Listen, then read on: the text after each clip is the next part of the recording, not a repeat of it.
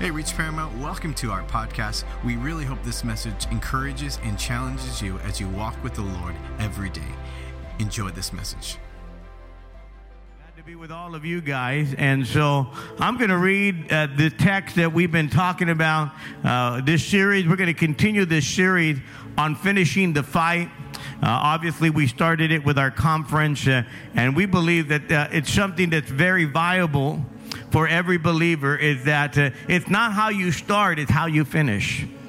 And there's a lot of people that start well, but don't finish well. In fact, the Bible is filled with men and women of God that started well, but somehow they got detoured or they got distracted and things got them away from God and they didn't end up finishing well. But I pray today that we will finish well. So I'm going to read the scripture that Paul wrote, kind of the theme scripture here out of 2 Timothy chapter 4. It says, Don't be afraid of suffering for the Lord. Work at telling others the good news. This is the gospel. And fully carrying out the ministry God's given you. As for me, Paul is saying, my life's already been poured out as an offering to God. The time of my death is near. He knew he didn't have long to live. But he said these words I fought the good fight. I have finished the race and I've remained faithful. That's finishing well. So, Father, let's pray. Father, we thank you today for the Holy Spirit. We thank you for your grace, God. I pray for all the people that are sitting here today, those that are watching online. I just speak the blessing and the grace uh, over them today. Open their hearts today to receive your word. Pray for the anointing of the Holy Spirit. And I declare truth in Jesus' name. And everyone said, Amen. If I can say this for those of you that have children in school, I know they already started school, uh, but you can still bring them on Wednesday night. They're going to be okay. You know, they stay up a little later on Wednesday. I know how we get into this mode. We've had children. Uh, many of the pastors here have their children. Uh, so what happens when the school year starts? Everybody on Wednesday says, "Oh yeah, I'm going to keep my kid. He needs to sleep. He's going to be okay. He's going to grow up fine. Uh, a little bit of you know, just you know, they stay up a little later that Wednesday. They'll be okay. Is that okay?" So I just want to make sure to encourage you. Uh, don't don't keep them home on Wednesday. Bring them to church, and then right after church, just go home. Whatever you got to do, you know, maybe take a nap. I don't know. Do whatever you got to do. But uh, let's continue to. Uh, I think church does them a lot more good than a lot of junk out there, right? And so, in the scripture uh, that Paul the Apostle is talking about, I mentioned this in conference that he was near his death, and he's writing to his son in the faith by the name of Timothy, and he's telling him that I don't have long to live, but remain faithful, finish the fight. And here's what I want to say to you many people don't want to acknowledge this fight, many people don't want to acknowledge this struggle. In fact, many preachers today and many churches today don't really preach about the fight uh, and the battle that we're in as believers. In fact, they make Christianity look like it's just a walk in the park that basically it's easy and what many times is explained that Jesus has done everything and as a result we don't need to do anything. Jesus suffered for us. He died. He redeemed us completely. We must only believe in the finished work and then by doing that we will automatically live an overcoming life and the fruit of the spirit will automatically come well, that's hogwash. I don't see that in the Bible because Paul gives us the reality that Christianity is the fight. Yeah, Jesus did complete and finish the work, and we know that. But our lives are still being sanctified. We are still facing an enemy that's trying to divert us from the truth. In fact, if we read Ephesians chapter 6, uh, Paul the Apostle lays it out very clearly. And he says, Finally, my brothers, be strong in the Lord and in the power of his might. He said, Put on the whole armor of God that you may be able to stand against the schemes of the devil. For our fight is not against flesh and blood, but against principalities, against powers, against the rulers of darkness of this world, against the spiritual forces of evil in heavenly places. Now, when I read that, that sounds like we're in a fight. That sounds like we're in a battle. In fact, we're fighting a fight that uh, an invisible enemy, an enemy you cannot see, but yet is very real. Uh, that tells me that uh, our faith in God doesn't automatically happen, that we just kind of sit around and we just let God do all the work, and, and there's not going to be a fight or a battle. But it's incredibly important that you realize, as believers, there is a spiritual battle that you're fighting every day. In fact, you're in a war. Say, we're in a war.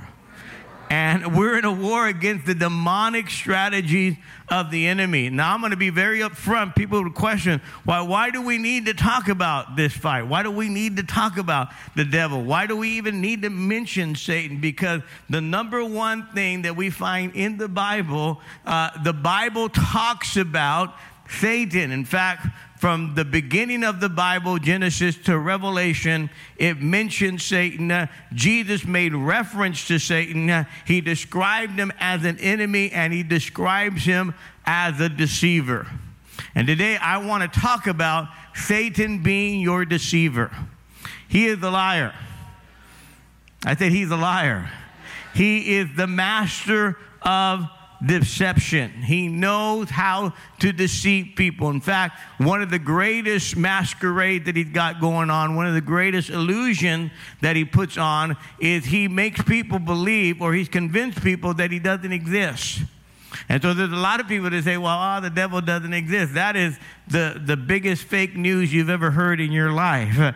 Uh, he doesn't want you to believe he exists. Uh, therefore, you're not going to equip yourself. You're not going to be ready when the forces of darkness come against your life, and you're not going to be ready and prepared. Uh, this is why you need to understand that the battles that you fight every day, it, the Bible says it's not flesh and blood, but it's a spiritual fight. So uh, you're not fighting the battle with your mother-in-law, right? With your ex, right? With your teenager, right? It, it, it's against the demonic forces of hell. It says against uh, principalities and power. So let me just give you a bit of background uh, who Lucifer is or who Satan is. Let me give you the backstory, and I'll do it really quick. In Isaiah chapter 14, it says, it says Lucifer, how you are fallen from heaven, O Lucifer, son of the morning. For you said in your heart, I will ascend into heavens and I will raise my throne above the stars. So, if you know any history uh, in the Word of God, the Bible describes Lucifer as an angel, as a beautiful angel. In fact, he was in charge of worship. But what caused him to fall was pride. Isn't that funny that pride is probably one of the greatest hindrance of mankind today? Pride says, I don't need God. Pride says, I can do it by myself. Pride says, I got it together. Pride said, you know, it's all about me, myself, and I. Someone say amen. And so he fell into sin uh, or he positioned himself against God because he wanted the throne of God. But how many know the throne of God is not a couch? Uh, it's only one sits on that throne, and that's God. And so the Bible says one third of all the angels uh, came, or he's able to convince, he's been a deceiver from the beginning. He's able to convince all of these angels uh, to leave heaven. They were cast down from heaven. And today, because of that, the devil hates God and he hates those that stand for God. That's why it's important that we equip ourselves. It's important that we understand the battle that we're fighting. The things that you're dealing with, it's not a coincidence, it is a spiritual fight. C.S. Lewis said this there's no neutral ground in the universe. Every square inch, every split second is claimed by God. But on the counterclaim, it's also claimed by Satan. This is why the devil comes against you. We're calling him the deceiver because Jesus called him the deceiver. In John chapter 8, verse 44, I want you to read this with me. He said this uh, He said, The devil was a murderer. In other words, he's an assassin from the beginning, not holding the truth, for there is no truth in him. When he lies, he speaks his native language for he is the liar and the father of lies. So when he says he's the father of lies, he is the inventor of lies. We often say, Who invented this? Can I tell you who invented the lie? The devil did. He's the inventor of lies. He is the master deceiver. We know that Jesus is the truth. But the devil, there is no truth in him. He holds no truth at all. He is what we call back in the day a con man. How many have ever met a con man before? Back in the neighborhood, you meet a con man. He, he, man, you've been conned. Yeah, he, he's the kind of guy that will come to the gas station while you're pumping gas, uh, and he says, "Man, I got these 70-inch TVs uh, for $350." Somebody know what I'm talking about? And, and, and you've been conned and they're wrapped in plastic and, and, and, you look real and you open the top of the box and, and you can see the black frame you go man i got me a good deal for 300 bucks then you get to your house only to find out that you got two pieces of plywood. Uh, you've been conned. Am I right? Somebody say amen. That's actually a true story by someone. I won't mention who they are. But here, here is the devil's strategy. He's attacking us. He's sitting on the right side. But we're attacked by the devil loves to attack, attack us. And this is what the devil does he attacks the authority of God's word. That's one of the first ways that he operates is he attacks the authority of God's word. He did this in the very beginning with Eve. He began to attack the authority of God's word. Now think of all the different ways the devil could have attacked Eve. He could have attacked he could have attacked her insecurity. He could have said, "You know what? Uh, uh, you know, he could have attacked her feelings, you know, and, and, and all of a sudden, uh, you know, he could have said, you know, Adam is tired of your feelings. He's tired of you, you know, of all your wants. You know what? He wants to go in his man cave. He, he doesn't want to be around you. Uh, uh you know, it, he, he thought it was better just for him and the animals, but now he's got, he wants his rib back. He, he's tired of this. He could have done that. But instead, he attacked God's word. Now, write this down. The first thing the deceiver did was he questioned God's word. In Genesis chapter 3, verse 1 says, The serpent said to the woman, Did God really say you must not eat from the tree in the garden? Now you notice he didn't, he didn't question whether God had spoken it. He didn't deny that God had spoken it. He questioned what God has spoken. This is what the devil does. He plants seeds of doubt. Is the word of God really is that is the Bible really God's word? I mean, surely you're smarter than to believe God created everything. I mean, you're you're you you're into you you know you're you're an intellectual. You believe that you know everything came from a big bang, exploded, and everything came into order, right? You're not naive to think that someone actually created the world. And this is how the devil begins to operate. Now, God didn't really mean this for you. I mean, we're in 2023. You don't really, I mean, we've evolved. You know, we're a modern culture today. You know, a lot of those things are ancient. Man, God loves you. You can do whatever you want to do.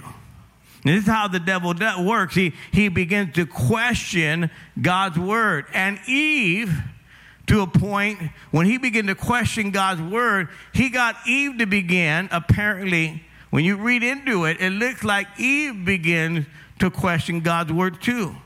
Because in Genesis chapter 2, when God originally speaks to Adam and Eve, he says, Of every tree of the garden you may freely eat, but of the tree of knowledge of good and evil you shall not eat, for in that day you eat it, you shall what? Surely die. So God said, You can have everything in the garden, everything is yours, except that one tree. Don't, don't, don't eat that.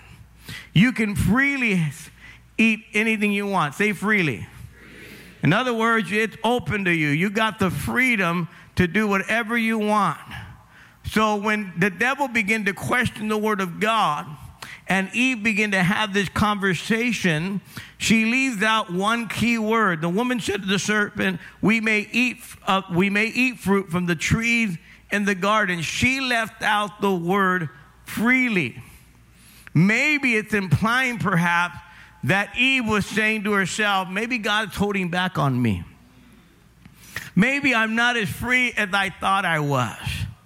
Maybe she was saying, you know what, if I eat of the tree of knowledge, maybe that's going to bring me fulfillment. Uh, you know what? Uh, what? What happened is when we begin to question that God is holding back on us, can I just tell you one thing? You begin to question the goodness of God. You start to question the goodness of God. The moment you begin to question the goodness of God, it's easier to disobey the will of God.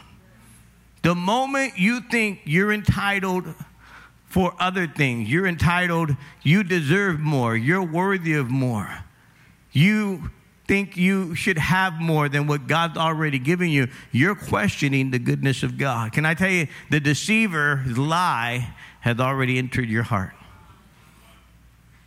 Can I just make a note of this kind of step into the future because the deceiver always works the same. I, I want to mention this story about Judas in Luke chapter 22, verse 2. Look at what it said. that the chief priest and the teacher of the law were looking for some way to get rid of Jesus, for they were afraid of the people. And then it says this Satan entered Judas. Another translation said Satan entered the heart of Judas, called Iscariot, one of the twelve. And Judas went to the chief priests and the officers of the temple guard and discussed with them how he might betray Jesus. See, the deceiver will always get you to betray God, always get you to question the goodness of God. They were delighted and agreed to give him money. He consented and watched for an opportunity to hand Jesus over to them when no crowd was present. Now I want you to take note of what's going on here. The chief priest and the law and the teacher of the law, they were looking for a way to get rid of Jesus. And the Bible says Satan entered the heart of Judas. In other words, the chief priests were looking for a way to get rid of Jesus, uh, but Satan didn't enter him, them. Satan entered the heart of Judas. Isn't it ironic to think that he was one of the 12 disciples? He was the one that had walked with Jesus, uh, yet he's the one that was deceived. He's the one that, uh, that the enemy used uh, to betray Jesus, and it wasn't the religious people. The Bible says that Judas approached the priests, they didn't approach him. He came to them. Uh, in other words, the devil knows how to influence us the same way many times, but in a deceitful way as God influences us. Judas went to the chief priests and officers, officers of the temple guard to discuss with them how he might betray Jesus. So they didn't solicit him, they didn't make him an offer. Because let me just tell you something to Judas, Jesus was not enough. The goodness of God was not enough. Following Jesus was not enough. So he traded Jesus away for 30 pieces of silver. How did he lure him in? This is, this is really deceiving when you think, how was Judas leered in? I mean, he had seen the miracles of God. He's seen him feed the 5,000. He's seen him do miracles, raise the Lazarus from the dead. In fact, when you read the scripture in one of the other gospels, uh, when Judas deceives or when Judas betrays Jesus, it's right after the miracle of Lazarus being raised from the dead. How could it be? Many of us would question how could Judas? Uh, it, it doesn't even seem logical. In fact, it seems illogical that Judas would be the one that would betray Jesus. Uh, I mean, it's not good to betray anyone, but to betray Jesus? I mean, you've seen him do the miracle. You knew Jesus' motives and his heart were right. You knew he was in it for the right uh, reason, uh, but yet somehow the enemy was able to deceive him. See, when you're deceived, there's, any, there's nothing no one can do. There's not enough someone can give you. There's nothing anyone can tell you. Because when we're thinking, man, it's not logical, but let me just tell you, the devil's illogical. When you're deceived, you're illogical. You've been lured in by the enemy in the same way that Eve was lured in. The moment Satan started to question God's word, The moment Satan started to question what God was saying, Eve was deceived. The moment Judas began to question the goodness of God, he was deceived. Listen to this. The second thing that deceived Eve was he twisted God's word. The serpent said, You won't surely die, the serpent said to the woman. For God knows that when you eat of it, your eyes will be opened and you'll be like God, knowing good and evil. Here's what's interesting to me is how many know we're already made in the image of God. She was already a reflection of God's heart, and yet the serpent loves to twist and twist. Did God really say this? Did God really do this? Did God really say uh, that you, you shouldn't sin? Did God really say that you should stay away from this? Uh, you know, God loves you. you. God loves you so much. You should be, you know, don't let people judge you. You need to be happy. Yet we forget God says you need to be holy too. See, all of us today, you need to be careful. You're under attack. You're fighting a spiritual battle. There is a deceiver that's trying to get into your life, trying to get into your home. Now, I don't know about you, but if there was someone that broke into my home, and, and broke into your home and you have children, and, and if they broke into your home, are, are you going to sit in your bedroom and say, Man, I just hope they don't go down the hallway where my kids are at? Honey, what are you going to do? You know? I don't know about you, man, but all of a sudden, if the enemy came into my home, if somebody broke in my home, I'm going to be a combination of Jason Bourne and that guy from Taken. I don't know what his name, Brian, whatever it is. Uh, I have these skills I've learned over time. You know, I will find you. I'll pursue you, right? That type of thing. I mean, all of a sudden, man, I'm going to become the martial art, you know, uh, weaponry. I'm going to use a lamp. I'm going to use whatever I can, and I'm going to fight. Said, I'm going to fight. And I'll tell him, man, if I die, I'm going to come back and I'm going to raise up from the dead. I'm coming back. I'm going to get you, man. I'll bite, I'll chew, I'll get you back, right? Why? Because the enemy has broken into your home. How come we don't fight that way for Jesus Christ in your life, man, and begin to do battle and realize the Bible says in Ephesians 6 put on the helmet of salvation, the breastplate of righteousness, the shield of faith, the belt of truth, and then it gives us one offensive weapon, and that is the sword of the Spirit. The only offensive weapon that you have is the sword of the Spirit. In other words, the Word of God is your greatest weapon. It's the greatest weapon that you have against the enemy. Now, here's what I want you to realize: when uh, they were, uh, when he talks about this armor, he's talking about like a Roman soldier had this armor, and he had a large sword, but he actually had two types of sword: one that was long and one that was shorter. And the shorter sword was known as the two edged uh, sword, and it was known as the gladius. In other words, uh, it was able to, uh, uh, uh easier to handle. You remember when uh, David cut the head, off, head of Goliath, that he drew his big sword and he cut his head off. But he's talking about, Paul is talking about the shorter sword. This is the two edged sword that many of the gladiators had. This was their second sword, and that second sword was the two edged sword.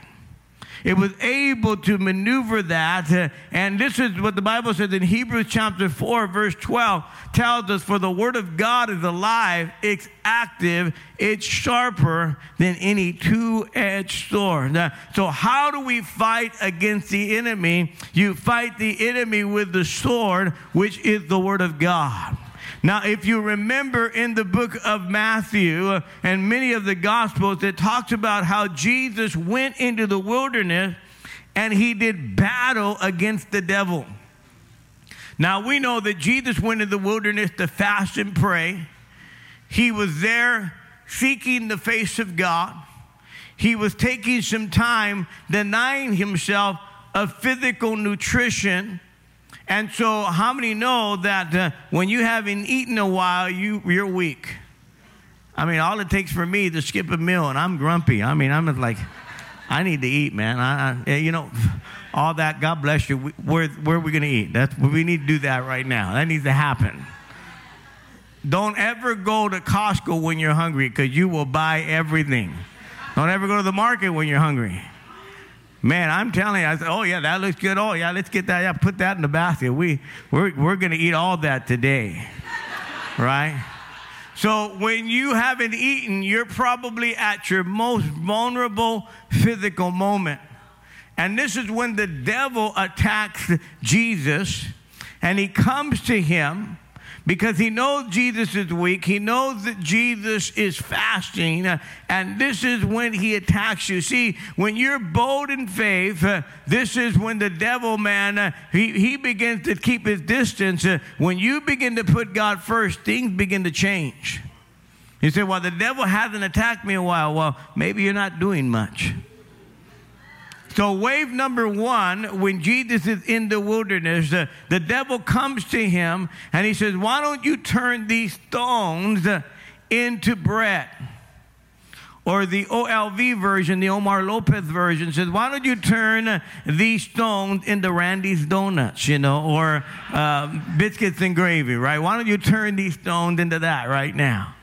Somehow, again, he's uh, coming to Jesus at his weakest moment. And what did Jesus do? He drew his sword. He says, It is written, man shall not live by bread alone, but by every word that comes out of the mouth of God. Here is Jesus using the sword to fight back against every lie and deception of the enemy. Number two, wave number two, that the Bible says that Satan began to took him to a cliff, and he says, "Why don't you throw yourself down from this cliff?" And he says, "Because I." The devil quotes the scripture, but he twists it a little bit. He says, "The angels will get charge over you, and they will come and rescue you. But Jesus says, It is written, You shall not put the Lord God to test. You're not going to test God. I'm not going to test God. And then the enemy took him up to all the kingdoms, uh, or he took him above this pinnacle to look at all the kingdoms. And Satan said, Man, if you bow down and worship me, uh, then I'll give you all of these things. And Jesus said, uh, You should worship the Lord God and him alone. Uh, get away from me, Satan, uh, because I'm here to tell you that the sword, the word of God is your weapon against the enemy today. And the reason I say that today is because there's a lot of people in the kingdom, there's a lot of people in church that you don't know the Word of God. In fact, if I said, you know, where's your Bible today? Go, what? It's, it's, you know, it's on my phone. But, you know, it's not as accessible as Instagram and, and TikTok. You, you got it in a folder somewhere. How come you don't have it right openly? How come it's not the first one? How much do you really know your Bible? Well, you know, it's in the back of the trunk of the car, it's on a bookshelf somewhere. How available is the Word of God? How much do you know God's Word? David said in Psalm 119, I have hidden your word in my heart that I might not sin against you. Before the word can come out of your mouth, it has to be hidden in your heart. See, if the only time you read the Bible, the only time you get the Word of God is in church, that's not enough. I said, that's not enough. You need to know the scripture yourself. You need to know the word of God yourself. The reason why we get lured in, we get so deceived is because you don't know God's truth. You don't take some time to open the word of God. You don't take some time. See, we, we've got to seek God first. How many know worship and prayer is number one? coming to the house of God, giving to God, getting into His Word. When you get it in the Word of God, man, it will. What does God's Word do? The Word of God convicts us when we stray away. So when you got word, God's Word, when you start straying away, you get the conviction. God's Word directs us to do God's will. God's Word comforts us when we're hurting. God's Word encourages us when, we're, when we need it. God's word equips us uh, to do God's word, and God's word reminds us of things when we've gone astray. Can you say amen? This is God's word, so let it become part of your life. In other words, when things are coming against you, when there seems to be things that are happening that you don't understand, you've got to begin to go in the Word of God. You've got to remind yourself, what does God's Word say? When you're feeling a little depressed, when you're feeling a little down, you go to the Word of God. Why so downcast, oh my soul? I put my hope in the living God. When the, it seems like the devil's attacking your family, you say, No weapon formed against me shall prosper. As for me and my house, we're going to serve the Lord. When you think you can't make it another day, I will not grow weary in doing well, for in due season I will reap what I sow. I can do all things through Christ who strengthens me. Uh, when the diagnosis is not good, uh, when they've given you a bad report, uh, I believe by his stripes I am healed. Uh, amen. When I'm not sure what I'm going to do today, I will trust in the Lord with all of my heart uh, and lean not on my own understanding, but in all my ways acknowledge him, and he will direct my path. When I'm feeling ashamed, there is no condemnation in those that are in Christ Jesus. I've been redeemed by the blood of Jesus. If I confess my sin, God is faithful to cleanse me of all my sin. See, this is God's word. This is God's power in your life. But if you don't know it, you can't quote it.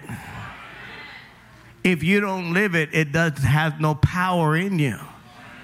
Thank you for coming to church. Thank you for being here. But that's not going to give you power over the enemy in your life. You got to put on the whole armor of God. You got to get all of God's word in your life. You got to begin to live this truth out. Here's the thing we think this is just a casual thing. See, when the church is something you go to, then it's never going to change you. The church should be something you are. I am the church, I'm part of the church. Church is not a place I go to, church is who I am. Man, it's not something that I'm looking for, it's something that's already in me. Can you say amen? See, when you think about God and who He is, uh, when you think about the power of God, so many of us, we have this, uh, this image of God. We have this image of Jesus, you know, with a sheep over his shoulder and, and or, or you know, with his long hair and all of this. And I, I get all of these images. That's one image of Jesus. But you also have to know that Jesus is not just a Savior, but He's also Lord of our lives. He's also the King of kings and Lord of lords. And not only does he love us, but he's also, Jesus does love people, but he's also going to judge people. And if you're not living right today, there's judgment coming your way. Look at what Revelation 1 says. His head and his hair were white like wool, as white as snow. His eyes were like flames of fire. His feet were polished like bronze, refined in the furnace. His voice thundered like mighty ocean waves, weaves, and he held stars in his right hand. Say it with me, everybody. Says, His sharp, two edged sword came from his mouth. What is that to it? That's the Word of God, that's the power of God. So, friend, when people see Jesus, uh, he's not going to be this sweet little shepherd uh, with the sheep over his shoulder, but he's going to be King of kings and Lord of lords. And you better be ready to meet him today. You better be ready to know who he is. This is why we need to begin to walk in his power today. This is why we need to finish the fight. As for me and my house, we will serve the Lord. I've said it many times and I'll say it again, and I don't say it out of ignorance, I'm saying it out of truth. I love you. I thank you guys for coming to the church, but I'm not serving God because of you. My walk with God is personal. I intend to start this fight and finish it to the day I die. That, that's my intention, whether you do it or not. I'm trying to bring direction. I'm trying to encourage you and tell you that He'll make the difference in your life. I'm trying to tell you that if you'll fight, you can make it. that if you stop playing games, uh, God will make a difference in your life. But if Christianity is some casual thing you kind of go to, then you're going to be in a struggle every day. You're always going to be struggling. You got to make up your mind who you're going to serve. I made up my mind a long time ago. I'm going to serve God. I'm not going to play with it. I'm not going to compromise. I've seen people do it, and I just see them lured away. The enemy easily deceives them.